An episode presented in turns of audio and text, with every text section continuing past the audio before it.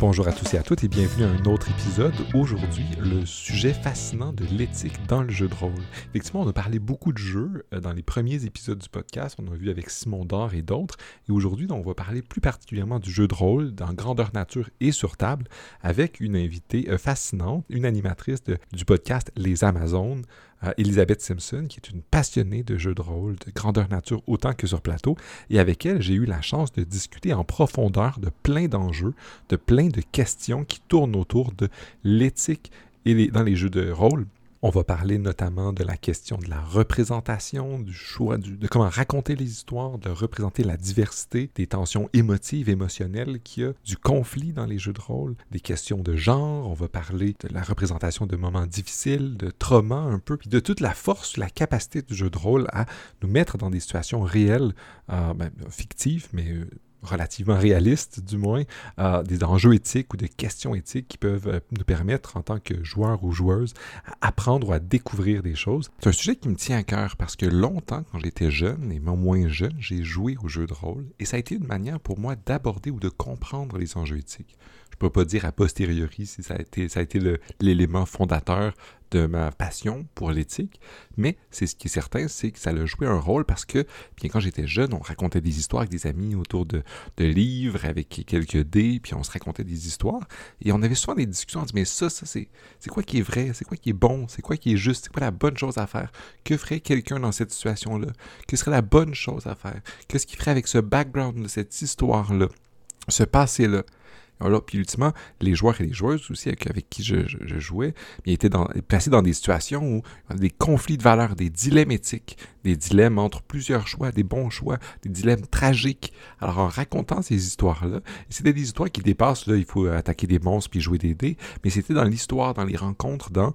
Euh, bien la découverte que je faisais adolescent de plein de dilemmes que je vivais peut-être pas dans ma vie courante, mais qui euh, ont résonné, qui résonnent encore aujourd'hui, euh, à la fois dans, dans, mon travail d'enseignant ou de chercheur en éthique, mais aussi dans mon appréciation de plein d'arts, plein de jeux, et aussi c'est ce qui revient dans, dans, la littérature, en fait, le jeu de rôle, comme plein d'autres jeux, c'est une forme d'art, c'est un, un, art actif, performatif, on pourrait dire, selon moi en tout cas, et euh, c'est pour ça que je pense que c'est important de le réfléchir comme tel, et autant qu'il y a dans la littérature plein d'exemples de dilemmes éthiques, de réflexions éthiques ou d'exemples qui peuvent nous amener à réfléchir sur des enjeux éthiques.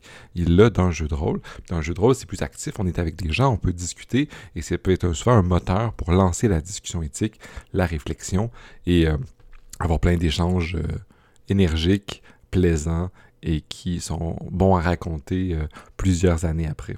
Alors, c'est une discussion super intéressante et fascinante que je, que je, vous, je vous laisse écouter maintenant avec Elisabeth Simpson, l'animatrice des Amazones. C'est un podcast que je vous recommande aussi euh, sur n'importe où vous allez chercher vos podcasts. Je vous encourage à aller l'écouter. Euh, ça parle de tout ce qui est geek et au féminin. C'est vraiment, vraiment le fun. Donc, mais sans plus attendre, ma discussion sur l'éthique dans les jeux de rôle avec Elisabeth. Salut Elisabeth, ça va bien? Ça va bien, toi, Gabriel? Ça va très bien, merci. Je suis content qu'on prenne enfin le temps de discuter en ligne ensemble pour parler de... Bon, il y a plein de sujets qu'on a en commun, qu'on aimerait beaucoup discuter, mais aujourd'hui, on va parler de jeux de rôle, que ce soit en version grandeur nature ou en version sur plateau. Puis on va parler de plein d'enjeux éthiques qui, sont liés à ça. je suis content qu'on prenne le temps. Mais avant d'aller directement dans le sujet, peux-tu nous dire un peu euh, qui t'es euh, et qu'est-ce qui t'a amené peut-être à t'intéresser à ce genre de sujet-là? Et euh, ensuite, bien, d'où est-ce qu'on se connaît? Parce qu'il y a une anecdote quand même. Ben oui, ben en fait, ben, moi je m'appelle Elisabeth Simpson, je suis l'animatrice des Amazones. Donc, c'est un podcast geek qui est présenté à choc.ca depuis 2016, octobre 2016. Et euh, aussi, euh, donc, quand j'anime pas des podcasts geeks, euh, je suis intervenante psychosociale habituellement. Donc, quand on n'est pas en pandémie puis que je suis pas en congé de maternité. Mais en ce moment, je suis surtout mère étudiante à la maison. En étant en intervention, c'est évidemment super important de se questionner, pas juste sur le, savoir-faire en présence des gens, mais quand on est en travail social, on essaie aussi de réfléchir à la société, réfléchir à comment est-ce qu'on peut être euh, une meilleure société pour les gens qui sont plus marginalisés. Euh, je ne sais pas si es, euh, toi, tu t'auto-proclames geek. Est-ce que tu connais la série Camelot? Évidemment, c'est un classique de l'humanité. Ben, c'est exceptionnel. Je te dirais que être travailleur social, c'est comme être roi. Les meilleurs rois sont ceux qui, on les reconnaît à comment ils prennent soin des plus faibles. Donc, euh, c'est ça, être en travail social. Et, euh, et voilà, donc c'est pour ça que je, je, je tripe sur la question, puis je tripe sur le geek en général. J'ai commencé à jouer à Donjons et Dragons quand j'avais 10-12 ans. Mon père jouait depuis que lui-même a 10-12 ans. Et j'ai découvert les grandeurs nature à l'adolescence, en première secondaire. Et j'ai jamais... En fait, j'aurais pu dire que je n'ai jamais passé un été sans grandeur nature et on aurait pu croire qu'en 2020, je n'ai pas réussi, mais on a eu un événement in extremis de 12 heures euh, à la fin de l'été quand euh, on a pu recommencer à se rencontrer un peu dans des événements extérieurs à, moins de tant de personnes. Donc, j'ai même fait un grandeur nature en pandémie. Donc, euh, je, voilà. Euh, on se connaît de où? Ben, en fait, on se connaît, euh, Gabriel, parce que euh, on a des connaissances communes qui t'a invité à un documentaire que j'ai fait sur sur la chaîne de CISM. on a fait un documentaire qui est encore présent si vous voulez aller l'écouter, qui s'appelle Devoir de mémoire, où on parlait des cycles supérieurs. Et euh, tu es venu parler donc de ta réalité en tant que qu'étudiant au doctorat à ce moment-là, qui va soutenir sa thèse euh, au moment d'enregistrer super super. Donc, un gros merde là-dessus. Mais aussi, euh, tu avais parlé, je pense, en tant que personne qui faisait de la charge de cours. Donc, euh, on avait discuté un peu de ces enjeux-là. Donc, pour ceux qui sont curieux de voir Gabriel parler dans un autre contexte que son émission, ceci existe. Effectivement, si vous voulez m'entendre euh, euh, parler de, mon, de, ma, de ma vie académique euh, en répondant à de très bonnes questions par deux intervieweurs, ce fut un, beau, très beau moment. puis je pense que c'est inspirant aussi parce que tu t'as parlé beaucoup du retour aux études sur le tard, si je peux dire, de ne pas suivre la voie naturelle pour certaines personnes du secondaire, cégep, université. Ça, ça m'a beaucoup inspiré aussi. C'est pour ça que je suis pas stressée de retourner à l'université à mon âge. Excellent, je suis content de l'entendre. je suis content de, savoir aussi qu'on on, sait qu'on a plein de choses en commun sur les geeks puis les jeux de rôle. J'ai absolument confiance qu'on va pouvoir ensemble soulever plein d'enjeux puis discuter des enjeux éthiques qui tournent autour euh, de, ce monde geek-là, puis d'un des aspects de ce monde geek-là qui est euh, les jeux de rôle et les grandeurs nature. Um, et je vais, commencer juste par te demander, peux-tu nous uh, expliquer un peu c'est quoi les jeux de rôle, le distinguer grandeur nature jeux de rôle, puis juste pour celles et ceux qui nous écoutent, qui euh, sont peut-être un peu moins geeks que toi et moi, euh, et qui, um, pour qui ça veut peut-être dire des choses, mais juste pour qu'on s'entende sur les mots, puis qu'ensuite on puisse euh, aller parler de, toutes les expériences que ça nous fait vivre, puis de tout ce qu'on peut en tirer positivement puis négativement, puis que toutes les réflexions éthiques qu'on peut avoir là-dessus. Mhm. Ben, en fait, je, dirais simplement que le jeu de rôle, c'est le, c'est le jeu de faire semblant. Donc, on, fait semblant, on personnifie quelqu'un d'autre. Euh, et ça, ça peut aller donc euh, de toutes sortes de, d'investissements, d'énergie, de temps, euh, de costumes. si on prend par exemple, des, il y a des gens qui vont dire on fait du Donjon et Dragon, donc souvent ça c'est c'est sur table, de plus en plus virtuel, mais à l'époque c'était uniquement sur table.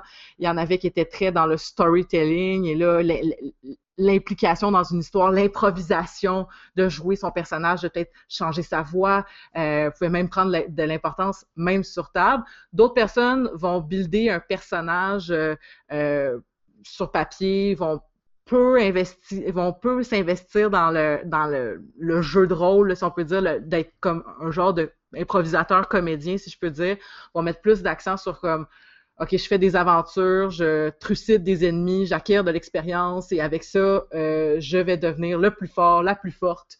Euh, et voilà. Donc, ça peut vraiment aller d'un investissement, de vraiment de prendre la place de quelqu'un d'autre, mais ça peut aussi, euh, pour certaines personnes, être de jouer toujours la même affaire, euh, ou même de se jouer un peu soi-même, mais de se jouer dans des contextes euh, de mise en scène euh, qui sont souvent hors de notre contrôle quand on n'est pas l'organisateur, organisatrice.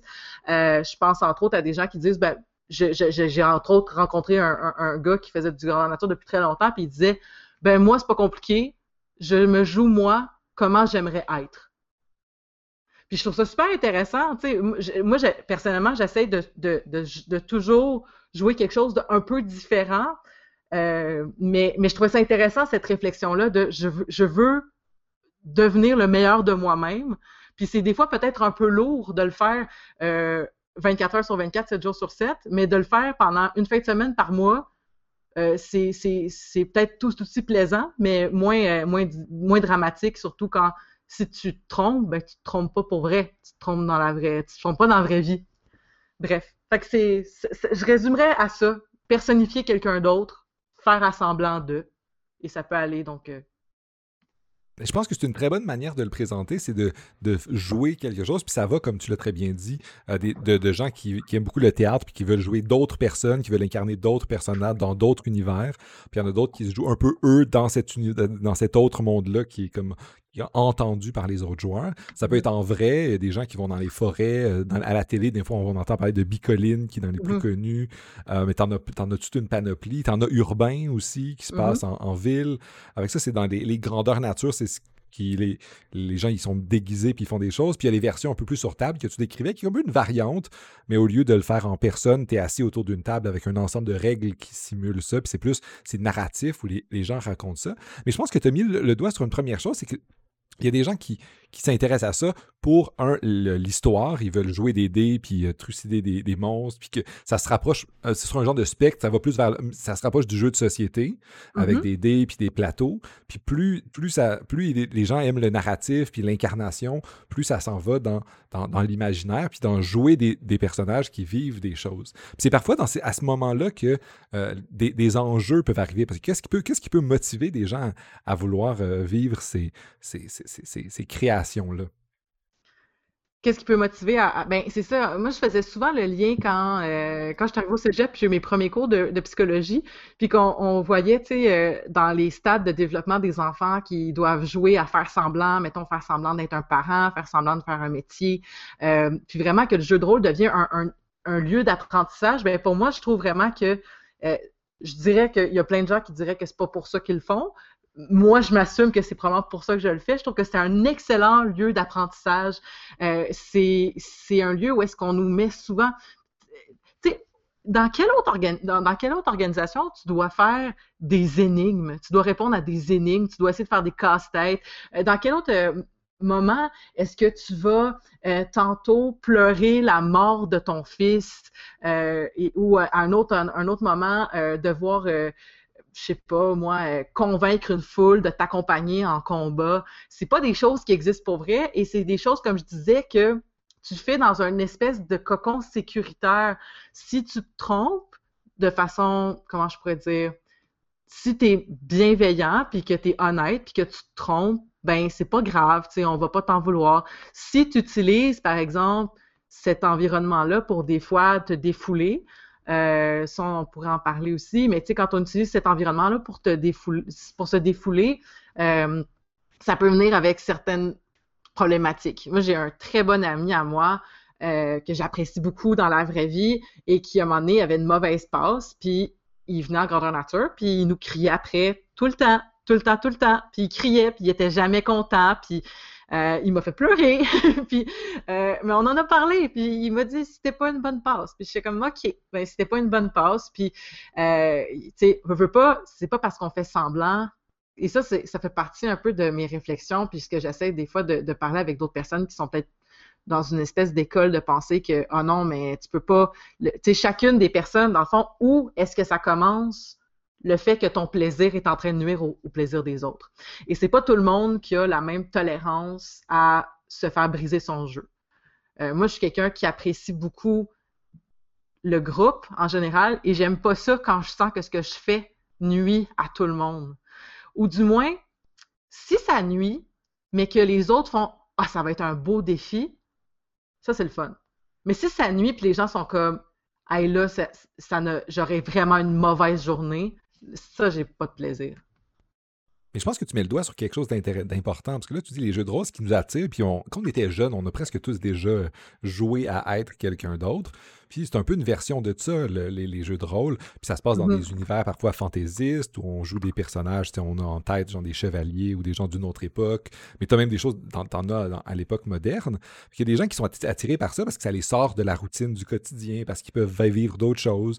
Comme tu nous disais, ben, c'est des rares moments où on peut, vivre des, choses, des dilemmes éthiques mais qu'on vivrait peut-être pas dans la vie, mais qui peuvent, qui peuvent être fort dramatiques, puis qui peuvent te mm-hmm. faire réfléchir. Mais ça te met aussi dans des situations rares qui arrivent que tu, que tu voudrais peut-être pas vivre avec d'autres, mais qui, que les gens se sentent libres d'y aller, ils veulent se défouler.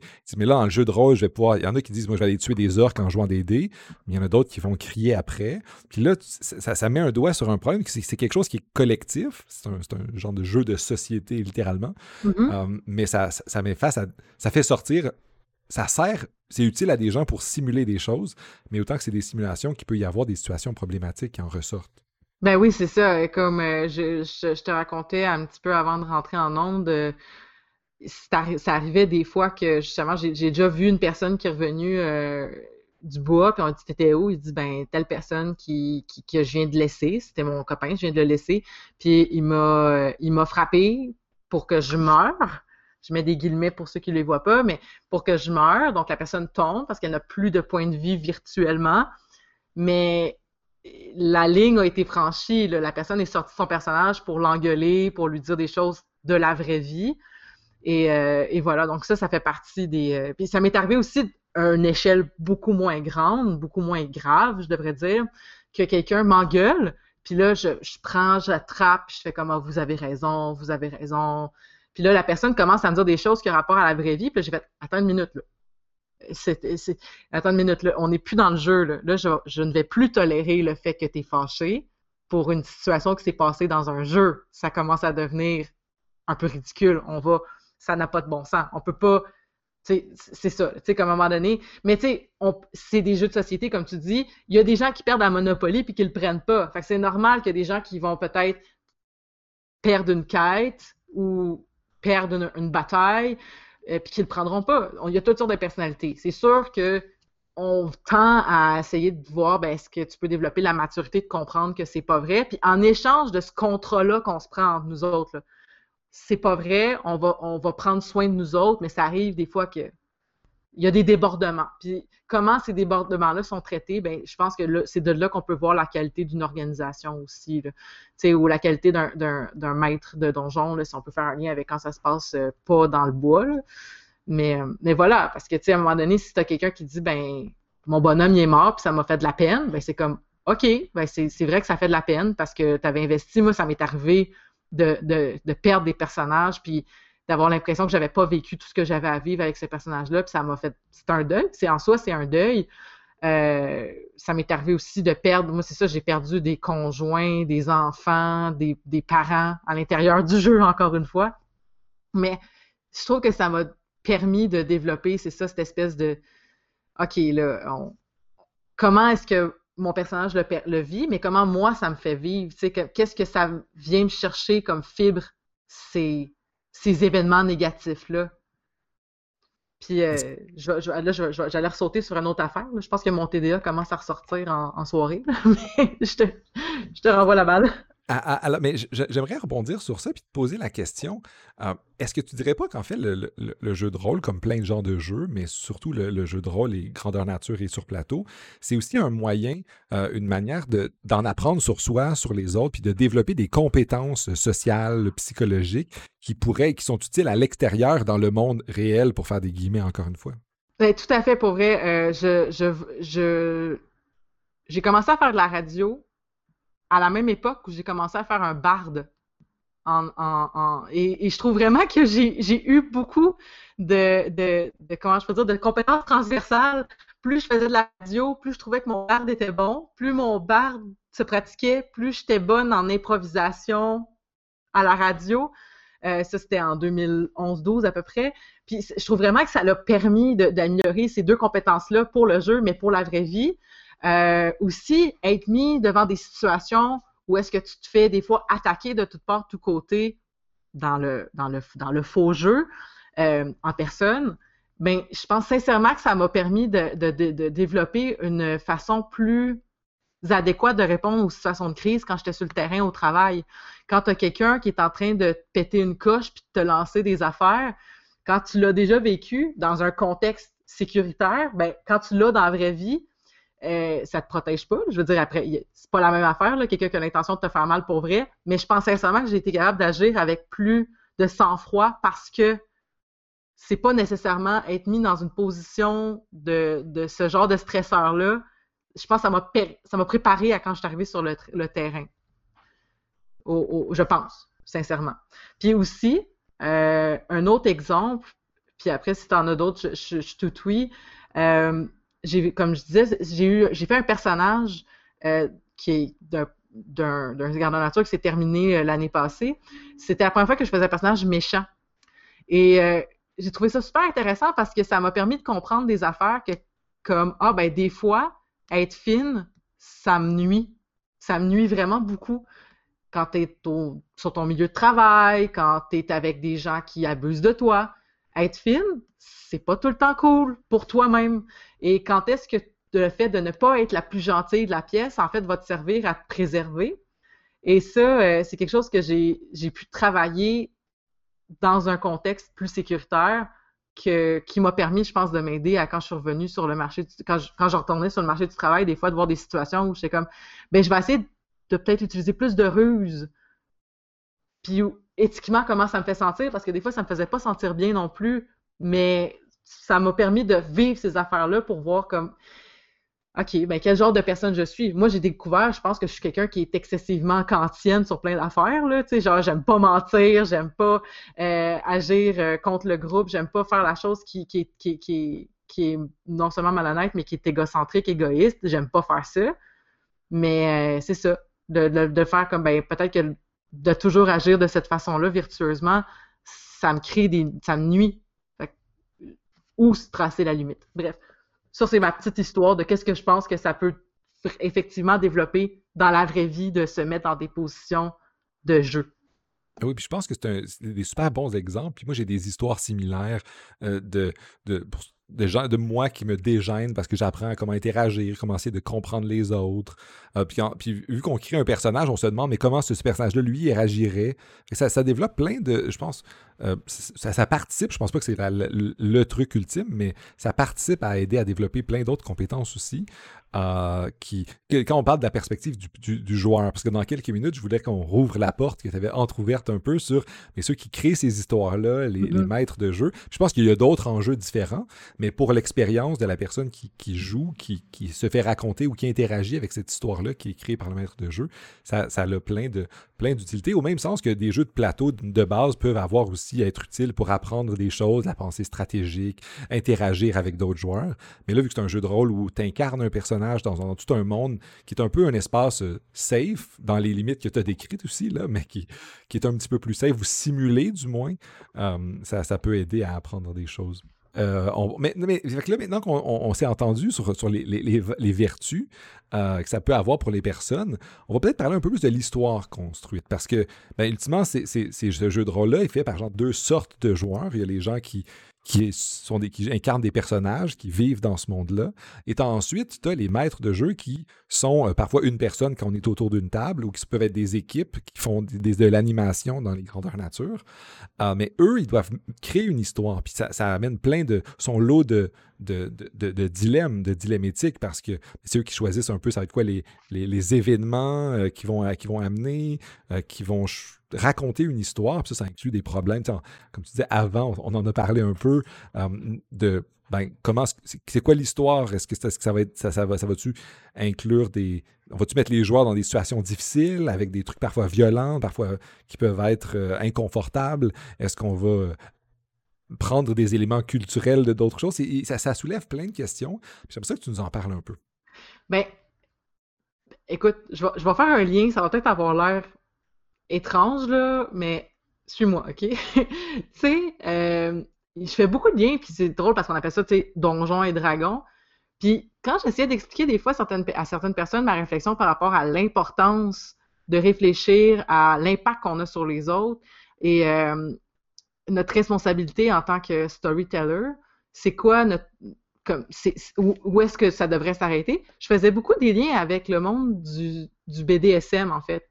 Parce que j'étais comme, dans les deux cas, tu as des personnes qui sont des donjons, des dungeon masters, des maîtres de donjons, qui, leur responsabilité, ça devrait être de, de prendre soin des gens, puis de s'assurer, dans des contextes où est-ce qu'on va se taper dessus, où est-ce qu'on va s'engueuler, où est-ce qu'on va faire plein d'affaires, mais tu as quand même l'importance d'avoir des gens qui sont des agents neutres, qui sont capables de faire OK, ça, ça dépasse les bornes. OK, là, la personne est trop intoxiquée. OK, là, des choses comme ça qu'il faut que on ait ces, ces, ces, ces garde-fous-là. Parce qu'on peut pas faire, si on faisait ça n'importe comment, ben c'est là que tu as des activités euh, qui des fois dégénèrent. Puis quand ces activités dégénèrent-là, ben malheureusement, c'est souvent au, c'est souvent contre les victimes que ça se tourne parce que c'est les personnes qui commencent à nommer, lorsqu'on a un, environnement où est-ce qu'on donne peu de place à cette à ce care-là, si je peux dire, ben c'est souvent les personnes qui, qui, qui, sont des personnes qui ont vécu des traumatismes ou que c'est des personnes qui sont dans des situations de marginalité, ben c'est ces personnes-là qui vont en souffrir. Euh, si je peux donner comme exemple, euh, j'étais dans un grand nature et euh, out of nowhere, il y a une situation que je ne savais pas qu'elle arriver. Euh, c'était une scène de torture qui n'était pas annoncée. Donc, c'était, écoute, la scène était très bien jouée. Les gens étaient hyper talentueux. C'était la, la, la, toute la direction artistique autour de cette scène-là était très, était très bonne. Euh, mais out of the blue, j'ai commencé à faire une crise de panique. Puis, je suis pas quelqu'un qui a un tempérament de crise de panique, mais clairement, ensuite, j'ai réfléchi, je sais d'où est-ce que ça vient, ça vient de mes traumas, puis tout ça. Mais j'étais dans un, j'étais dans un coin d'une pièce et j'étais incapable de sortir ni de bouger. Et j'étais comme prise en train de voir quelque chose qui me faisait remonter à des traumatismes et j'avais rien pour me défendre. C'est là que j'ai instruit, que j'ai introduit, dis-je, je m'excuse, que j'ai introduit une notion que qu'on va installer, euh, qu'on est censé installer dans ce grandeur nature-là à partir de la prochaine saison. Euh, et c'est la notion de cœur sensible. Puis là, c'est l'espèce d'équivalent d'un safe word qu'on peut retrouver dans des donjons euh, de BDSM ou qu'on peut retrouver dans d'autres activités où est-ce qu'on dit, bon, ben, il y a un safe word, quand on, ça c'est dit, on arrête.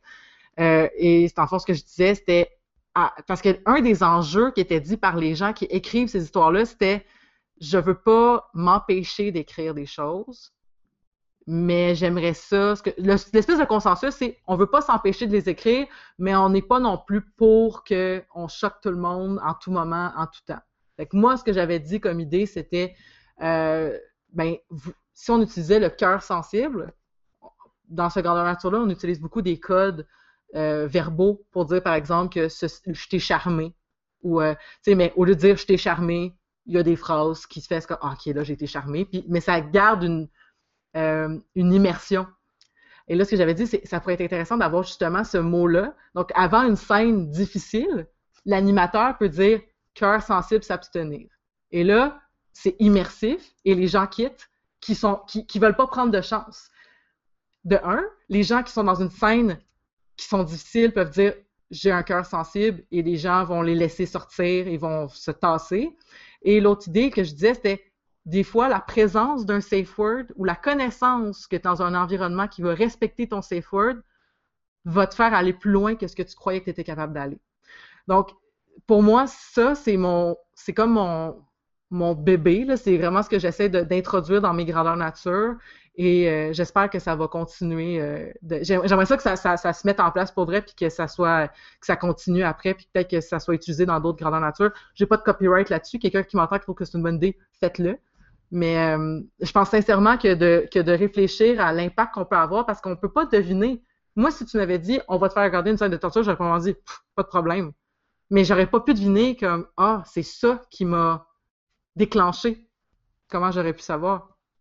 Fait ça, ça c'est un aspect, je pense que c'est important. Puis, mais tu sais, il y en a des, gens euh, dans, des, dans des discussions sur des groupes Facebook qui disent euh, que c'est super, euh, c'est super limitant, que c'est super stupide, que c'est pas, pas leur problème si les gens ont des bébites, que c'est pas leur problème si les gens sont sensibles, sont, sont ou peu importe les termes négatifs qu'ils veulent utiliser pour parler de ça.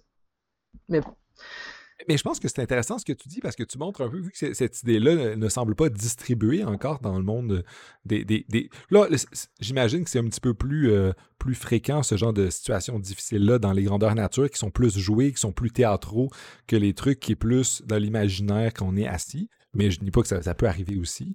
je pense que c'est un, monde qui est encore en transformation puis qui, qui, n'a pas. Tu, nous parlais de la, de la, résistance que les gens semblent avoir à ce genre de pratique-là parce qu'ils veulent, comme tu nous disais au début, ils veulent, ils veulent se défouler, ils, font, ils jouent à des jeux de rôle parce qu'ils veulent, veulent faire tout ce qu'ils veulent. Mais là, là, on commence à leur mettre des limites en disant bon, ben, mm-hmm. tu dois respecter le, fait que ton action peut avoir des impacts sur, euh, sur les autres. Fait que ça soulève une tension, du moins dans le, genre de transformation qu'il y a dans, dans, le monde des grandeurs nature aussi. Mm-hmm. Puis Puis aussi, ben, c'est drôle parce que j'ai entendu, mettons, des, gens qui font du Donjon et Dragon sur table qui disent, ben moi, c'est mon, c'est mon, c'est dans mes règlements personnels, là, avant de commencer une aventure ou avant d'introduire un nouveau joueur ou une nouvelle joueuse, je lui demande, euh, y a-t-il quelque chose que tu veux pas faire? Y a-t-il quelque chose que tu ne veux pas qu'on aille? Euh, par exemple, euh, n'importe quoi qui, que, comme, que la personne pourrait dire, ben moi, je veux pas qu'on parle de tel sujet ou je veux pas me faire, je veux pas jouer ce sujet-là, je, je veux pas, mm-hmm peu importe, là, parce que des fois, la limite, ça peut être, ça peut être, je, veux juste pas que tu me demandes d'interagir si tu si en parles, tu sais. c'est ça. Je pense que ça peut vraiment, euh, je pense que ce genre de pratique-là, qui est pas si, tu sais, à moins vraiment que tu es comme, non, non, mais moi, je veux pas, je veux qu'il n'y ait aucun tabou, ben, au moins, si on se le dit, tu sais, ça, ça fait partie de, tu sais, si on se le dit, ici, il n'y aura pas de tabou, puis tu n'as pas le droit de mettre tes limites, ben, la personne qui n'est pas à l'aise j'espère, va être capable de quitter, puis justement de ne pas se faire juger. Mais bon, mais en soi, c'est d'avoir mis sa propre limite, puis c'est d'avoir montré un peu de transparence sur la démarche. En tout cas. Ça demande aussi aux gens qui créent les histoires d'être sensibles à ça, les animateurs, les maîtres de jeu, d'être sensibles à ça, puis de trouver un équilibre entre ce que les, les gens, les joueurs viennent chercher dans ce genre d'aventure-là, puis euh, comment respecter les, limites des gens. Euh, j'aimerais revenir à un, autre élément qu'on a évoqué un peu, parce que ce qu'on dit, ça, nous ramène au fait qu'il y a des gens qui vont là pour se défouler, pour vivre des choses différentes, mais euh, il y en a aussi qui vivent pour, pour, pour aller expérimenter, être des valeurs différentes. Mm-hmm. Donjons et Dragons, certes, l'image connue qu'on en a semble peut-être pas résonner avec tout ce qu'on raconte aujourd'hui. Les gens, ils s'imaginent peut-être on va tuer des, des, des, orques, puis on va jouer des dés, puis des monstres fantastiques, puis ils pensent à Lord of the Ring. Mais ça peut être tellement plein de choses, mais il y a des gens qui veulent jouer des personnages qui sont peut-être pas, qui sont peut-être meilleurs que genre des paladins, des gens ben guerriers, ou des gens qui sont un petit peu plus euh, moins nobles qu'eux. Puis, tu sais, le, le, système de, Donjons et Dragons le plus traditionnel, il utilise genre euh, une genre de catégorisation en neuf, là, genre chaotique bon, puis qui classe le rapport à la loi et le rapport à la moralité, entre guillemets. Euh, puis, ça, c'est le, classique. Ça simplifie un peu les catégories morales, mais ça donne des indications à ce que les joueurs jouent euh, des moralités différentes. C'est quoi, le c'est, quoi le rapport en. Qu'est-ce qu'on peut en penser de ce genre de rapport à la moralité-là dans les jeux de rôle? Ben, tu vois, c'est intéressant parce que euh, j'ai entendu quelqu'un à un moment donné, euh, tu as sûrement remarqué qu'il y a un. Comment je pourrais dire? Il y a un retour un peu à à la, fascination pour l'astrologie. On voit beaucoup ça euh, dans les milieux universitaires, on voit ça dans les milieux queer. Il y a, y a une, une, une, réappropriation de l'astrologie. Et je parlais de ça avec quelqu'un qui, qui, qui, euh, qui est quelqu'un que, je, que j'estime beaucoup. Moi, personnellement, je, ça, ça me laisse pas mal indifférente comme passion, dans le sens que ça, moi, je ne juge pas ceux qui l'ont, mais ce n'est pas la mienne. Puis, ce qu'elle m'expliquait, je trouvais ça super intéressant. Elle me disait, moi, quand je fais de l'astrologie ou quand je lis sur l'astrologie ou quand je parle d'astrologie, c'est une façon des fois d'ouvrir une discussion avec des inconnus sur des choses qu'on ne parlerait pas ou que du moins c'est pas bien vu de parler. Par exemple, quelqu'un qui dit c'est quoi ton signe, là tu dis, là je vais dire, je m'excuse si vous êtes fan d'astrologie puis que j'ai l'air de dire n'importe quoi, je, je, m'excuse, c'est partie statique d'exemple. Mais si quelqu'un dit, mais moi je suis un signe d'eau, je fait ah, fait que t'es un signe d'eau, fait que t'es plus authentique, je sais pas, je connais pas ça.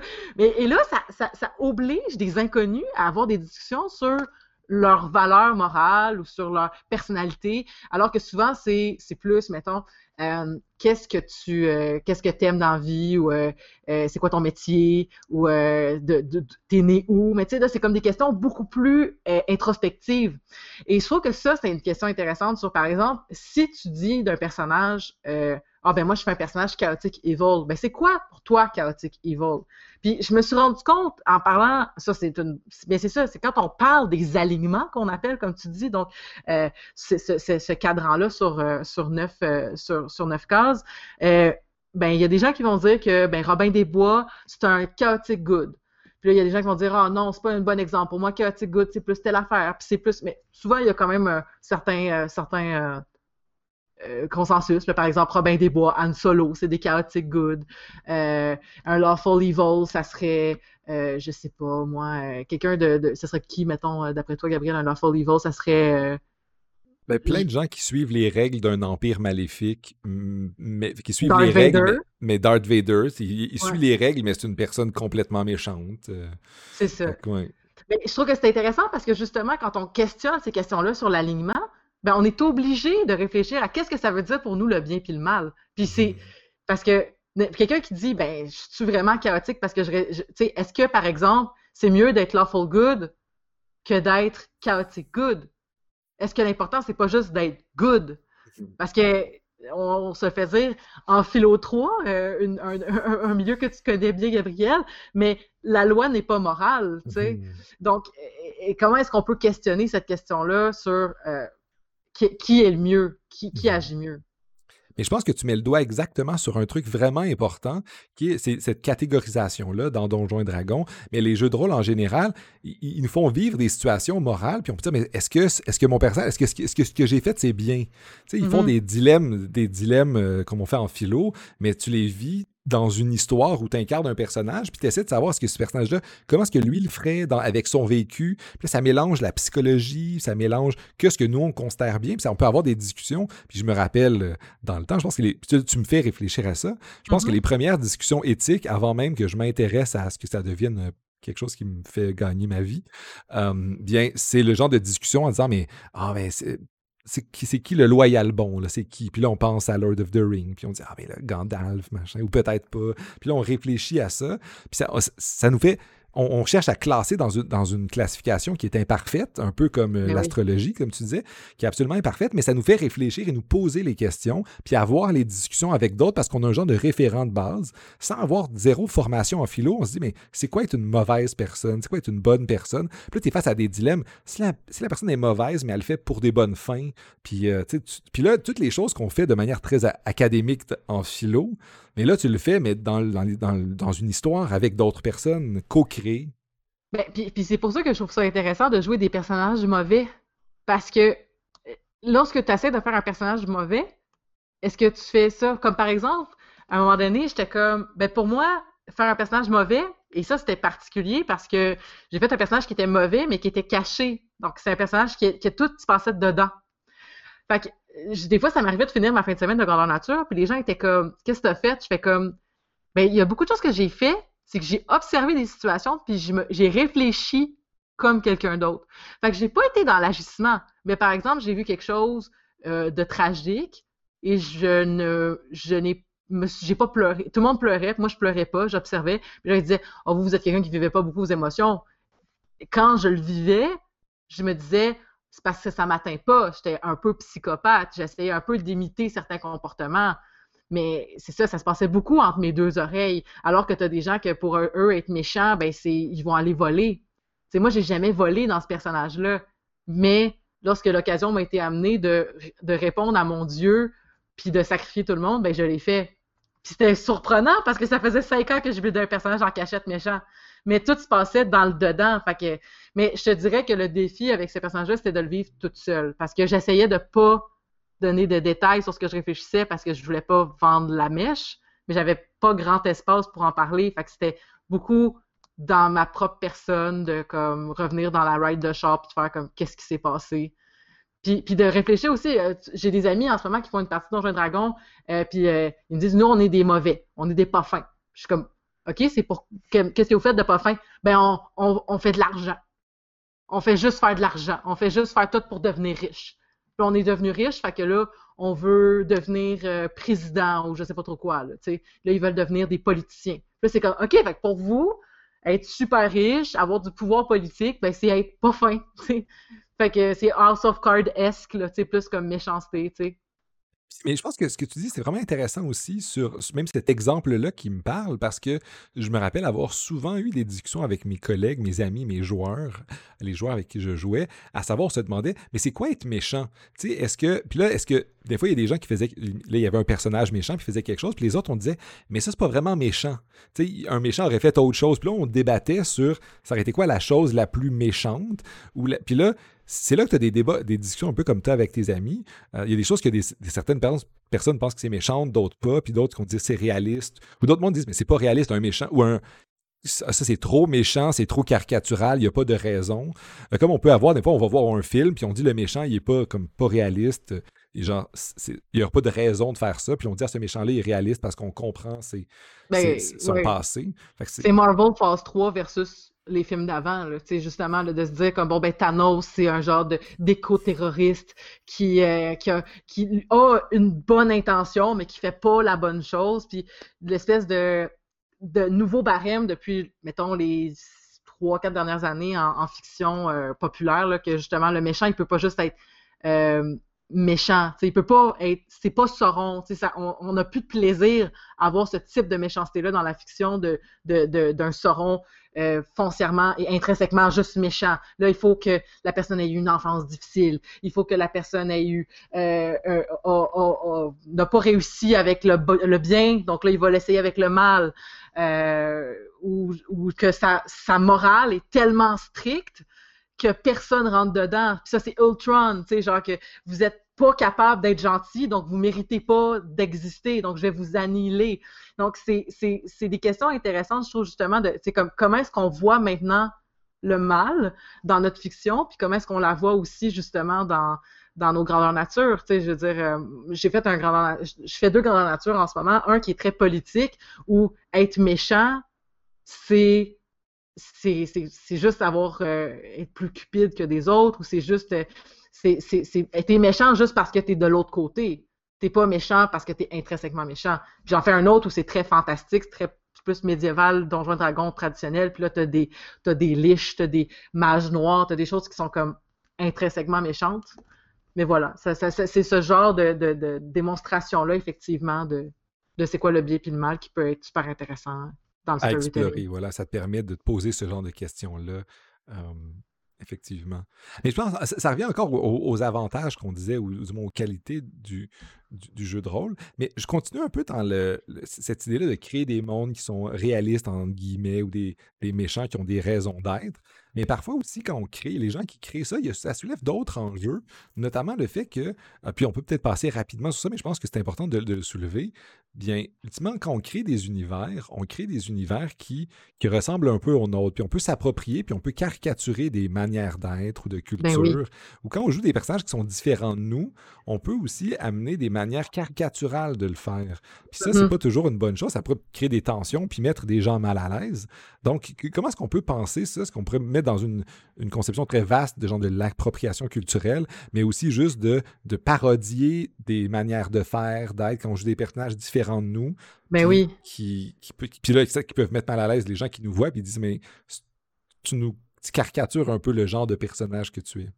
Ben, je pense que ce qui passait il y a 15 ans comme blague de travestisme ne passera peut-être plus aujourd'hui. je pense entre autres, c'est ça, lorsque euh, j'ai vu des, personnes cisgenres hommes euh, personnifier des femmes puis être overly euh, caricatural, ça pourrait être considéré comme sexiste, mais ça pourrait être aussi considéré comme transphobe à certains égards si c'était l'angle qui était pris à caricaturer. Tu vois, euh, l'exemple de la transphobie, ça me fait réfléchir aussi que j'ai un de mes amis qui est de la communauté queer, que lui, en 2006, a joué un personnage trans. Et lui, je pense qu'il l'a fait avec énormément, euh, énormément de sensibilité. Donc, il l'a fait. Il a fait ce qu'il avait à faire, mais il l'a fait avec comme les barèmes et les connaissances qu'il avait à l'époque. Et, euh, et, tout ça. D'un autre côté, j'ai vu aussi des, personnes jouer des... je vais vous donner un exemple. Dans une aventure que je faisais, il y avait une personne qui jouait euh, une personne arabe, et c'était très inspiré euh, à l'époque euh, Assassin's Creed et tout ça. Et c'était vraiment très Altaïr, je pense son nom. Donc, il s'inspirait beaucoup de ce, comportement-là, cette pensée-là. Et quand j'avais dit à la personne qui s'était permis de faire un brown face, je l'ai pas dit sur le coup parce qu'on parlait moins à cette époque-là de cette question-là. Mais quand je suis revenue avec cette personne-là des années plus tard, j'ai dit comme comment t'as perçu ça, faire ça? Euh, sans entrer dans les détails, la personne ne considérait qu'il n'y avait absolument rien de mal. Euh, moi, je pense que avoir été dans l'organisation, j'aurais probablement dit Oh, oh là, on, va se calmer parce que, bref, pour plein de raisons. Mais la personne a dit, ben tiens, j'ai fait ma démarche, je l'ai faite de telle façon, euh, je pense que c'était pas, pas mal. Et tu vois, ce grandeur nature-là, aujourd'hui, on, va personnifier. C'est un grand nature qui s'inspire souvent d'aspects historiques. Donc, c'est souvent où la fiction dépasse la réalité. Euh, par exemple, en ce moment, on va rentrer sous l'époque de Louis XIII et euh, la personne qui, les personnes responsables de l'écriture s'inspirent aussi beaucoup de l'œuvre d'Alexandre Dumas et de Victor Hugo pour créer les univers comme ce qui est plus de la fictionnelle, si on peut dire. Euh, puis de façon, Dumas, c'est quelqu'un qui a mélangé la fiction et la réalité avec, par exemple, les trois mousquetaires et tout ça.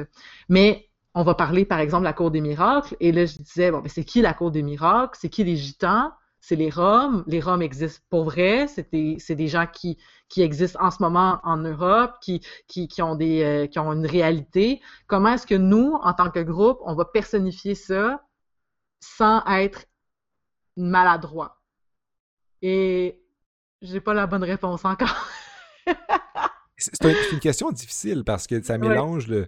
On ne veut pas non plus que le, jeu de rôle demande euh, à ce que ça prenne tellement de temps de se préparer pour faire un truc parfait non plus. Ça reste une partie loisir, mais. On, on est des bénévoles aussi. Puis c'est ça, on est des bénévoles. Puis dans, surtout dans les, dans les parties de jeu de rôle autour d'une table, parfois, on peut se permettre euh, de, de, le faire vite, mais ça ne veut pas dire qu'on doit nier non plus le fait que ce genre d'enjeu-là d'appropriation euh, existe. Puis, euh, Dans le cas qui nous concerne de ce que je viens de parler, par exemple, moi j'ai dit, je pense que ça serait important, puis je pense que ça s'est fait sur leur site Internet, j'ai dit que ça serait important de spécifier que euh, nous allons jouer des situations inspirées, pas inspirées de la vraie vie dans certains cas, mais inspirées de l'œuvre fictionnelle de Victor Hugo. Donc déjà, et de l'iconographie qui s'y rattache. Donc déjà, on va chercher l'iconographie de la pièce de Plamondon, on va chercher l'iconographie des films euh, du Bossu Notre-Dame, par exemple, ou euh, de ou de, du, c'est ça, le film de Disney même, qui sait. Mais tout ça pour dire que il y a cette notion-là que on assume qu'on fait semblant d'être dans ce livre-là. On n'assume pas qu'on est des euh, qu'on est des Roms puis qu'on va les personnifier euh, adéquatement. Puis je pense que c'est pour ça qu'on essaie d'éviter le, vocabulaire associé pour, pour, pour, s'en sortir parce que la réalité, c'est qu'on est presque tous des blancs. Fait que tu sais, à un moment donné, il faut. Euh, en tout cas. Il faut, il faut prendre conscience de ça au moins. ouais faire de son mieux. ça, se déjà, ça, montre qu'il y a plein d'enjeux, même si quelque chose qui peut sembler euh, être un, loisir anodin soulève plein d'avantages, mais de, défis ou de, questions, comme on a dit avec euh, ben, cette appropriation-là. Mais il y a la question des safe words, que tu nous parlais aussi, des, mm-hmm. des, mots pour, euh, pour avertir que. C'était quoi le terme déjà que moi, j'avais proposé cœur sensible. Cœur sensible, que je trouvais très bon, effectivement. Cœur sensible. je pense, qu'on a fait une bonne partie le, tour des enjeux importants, quand même, euh, que dans les grandeurs nature. Est-ce qu'il y a des choses qui, ont échappé à la discussion? Parce qu'on a, on a passé euh, de la catharsis des gens qui veulent se changer les idées puis qui vont là. Euh, on a parlé des comportements, des gens qui veulent éprouver des, des, émotions différentes ou vivre ça, puis les dangers que dans un environnement collectif de gens qui, qui interagissent, ça peut causer des tensions. Euh, là, il y a les questions d'inclusion aussi. On pourrait peut-être peut, peut euh, conclure en, parlant parce que tu as dit qu'on est beaucoup des Blancs, mais il faut inclure des gens, des gens de la diversité, de toutes les formes de diversité. Puis ça reste un loisir. Je ne sais pas ce que tu en penses. Est-ce que c'est un loisir qui est encore très euh, homme blanc ou est-ce que ça se diversifie? écoute, pour, pour ce qui est de la couleur, je vais, je vais me garder parce que dans mes activités, c'est très blanc. Donc, euh, je veux pas non plus dire que c'est tout blanc, parce que ça se peut que quelqu'un arrive et dise Moi, dans mon grandeur nature, ce n'est pas comme ça, et ça se pourrait très bien. Mais chez dans mon environnement, c'est très, très, très, très blanc. Par exemple, je fais des grandeurs nature où la proportion homme-femme est très paritaire. Euh, depuis longtemps. Il y a eu des méthodes de facilitation pour ça. Les femmes ne payaient pas leur premier événement dans certains cas. Euh, pour justement faire un espèce de, recrutement. Euh, aussi, il y a beaucoup de femmes dans les organisations, ce qui, crée un environnement plus, aidant. Je pense que ça serait la même chose avec la majorité des, des marginalités qu'on pourrait réfléchir. Euh, je pense qu'un défi que personnellement pour moi, ce qui est important entre autres, ça serait la question de tous les enjeux de diversité sexuelle aussi je comprends que c'était drôle peut-être il y a 10 ans faire semblant d'être gay parce que c'est très drôle de dire que les gays c'est des pervers pour certaines personnes. Moi, je trouve pas ça particulièrement rigolo. Euh, fait que c'est ça, tu sais, je veux dire, euh, mais c'est ça, tu sais, quand tu, quand tu les vois des... En tout cas, je, faut dire qu'il y a 10 ans, je me permettais pas de commenter, mais là, j'ai vu que c'était plus facile pour moi aujourd'hui de le faire, mais effectivement, tu sais, de réfléchir, est-ce que ton personnage que tu fais, un personnage homme gay, pourquoi est-ce que tous tes personnages sont tous pervers, pourquoi ils sont tous... Euh, il y, a beaucoup de choses qui, relèvent. Ce qui est intéressant aussi, parce que, tu sais, comme si on, se questionne sur l'historique de l'homosexualité, l'homosexualité, c'est un concept hyper moderne. Fait que là, dans le fond, ce que tu. En tout cas, bref. Fait que là, quand on se rend compte qu'on est en train, surtout dans ce type de grandeur nature-là, qui est comme historique, qui est en train de transmettre une espèce d'anachronisme, ben il y a des choses que tu veux garder peut-être aussi. Par exemple, la question de la place de la femme. Euh, de plus en plus, ce que je vois, c'est euh, qu'il faut plus qu'il y ait une, euh, une, séparation par le genre pour faire certains types d'activités. De, à une époque, si tu étais une femme, tu n'avais pas accès à certaines guildes, ou si tu étais un homme, tu n'avais pas accès à certaines guildes. Puis je trouve que plus, plus ça va, plus on fait comme cette courbesse-là, on essaie de, se dire comme, garde, c'est pas historique, mais tu vois, c'est un autre exemple. Dans le grandeur nature que je parle, euh, il y a aussi l'aspect que là, la décision de l'organisation, c'est qu'il n'y aura pas de personnes mineures. Qui, on personnifiera, on, personnifie, on ne personnifie, tu comprends ce que je veux dire? On jouera pas des personnes mineures pour, pour, ce, pour euh, ce qui est des mariages et des choses comme ça. Parce qu'historiquement, il y a des femmes qui se mariaient à 14, 15, 16 ans. Puis on a décidé qu'on allait faire comme tout le monde est majeur minimalement. Juste parce qu'on ne veut pas rentrer là-dedans. Puis je trouve que c'est. Je trouve ça agréable parce que tu vois ça, euh, il y a 10-15 ans, le, les gens étaient moins prompts à, à y réfléchir. Puis là, tu vois, ça a été comme décider. je pense qu'on essaie de créer des environnements le plus safe possible. Puis je pense que ça commence par se questionner comme c'est quoi moi mes biais, c'est quoi moi mes, enjeux, puis comment est-ce que je peux les, pallier? Puis pour les, pour les pallier, il faut que j'aille à l'extérieur souvent de ce que je connais. Puis des fois, je pense que. Puis ça, ça va être peut-être. Euh, ça va peut-être euh, pas faire l'unanimité, là, mais moi, je pense que si t'es pas sûr, t'es peut-être mieux de pas le faire. Mais je pourrais comprendre que quelqu'un n'est pas d'accord. C'est une, bonne question à se poser, du moins, voir qu'est-ce qu'on devrait mm-hmm. faire avec ça.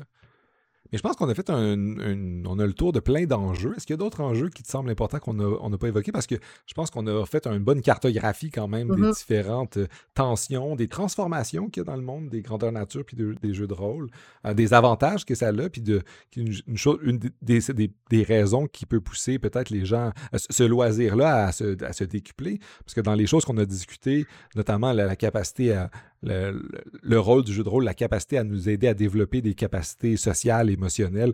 Il y a des documentaires sur la, question qui ça intéresse les gens. C'est fascinant. je pense qu'on a, on a bien on, a couvert hyper large. Est-ce qu'il est qu'il manquerait quelque chose selon toi? Ben, je pense que le mot de la fin, ça pourrait être que c'est un jeu et que c'est pour le plaisir et que si les personnes n'ont pas de plaisir, moi, je pense que c'est un échec. Il faut réfléchir à pourquoi les gens devraient avoir du plaisir. Euh, puis ça, c'est selon mon barème moral à moi, mais le plaisir ne se fait pas au dépens des autres. Donc, euh, comment est-ce qu'on peut continuer à, avoir du plaisir le plus possible en, groupe? Et, mais, puis de ne pas oublier que c'est pour ça qu'on le fait.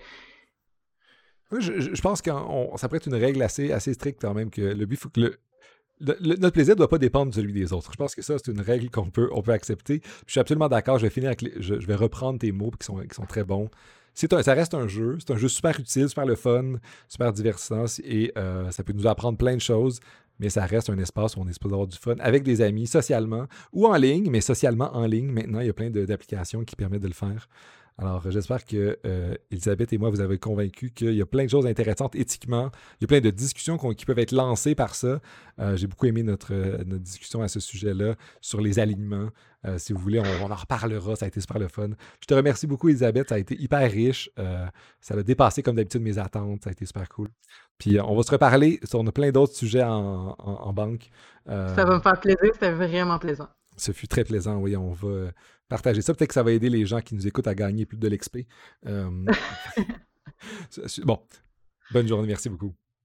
Bye.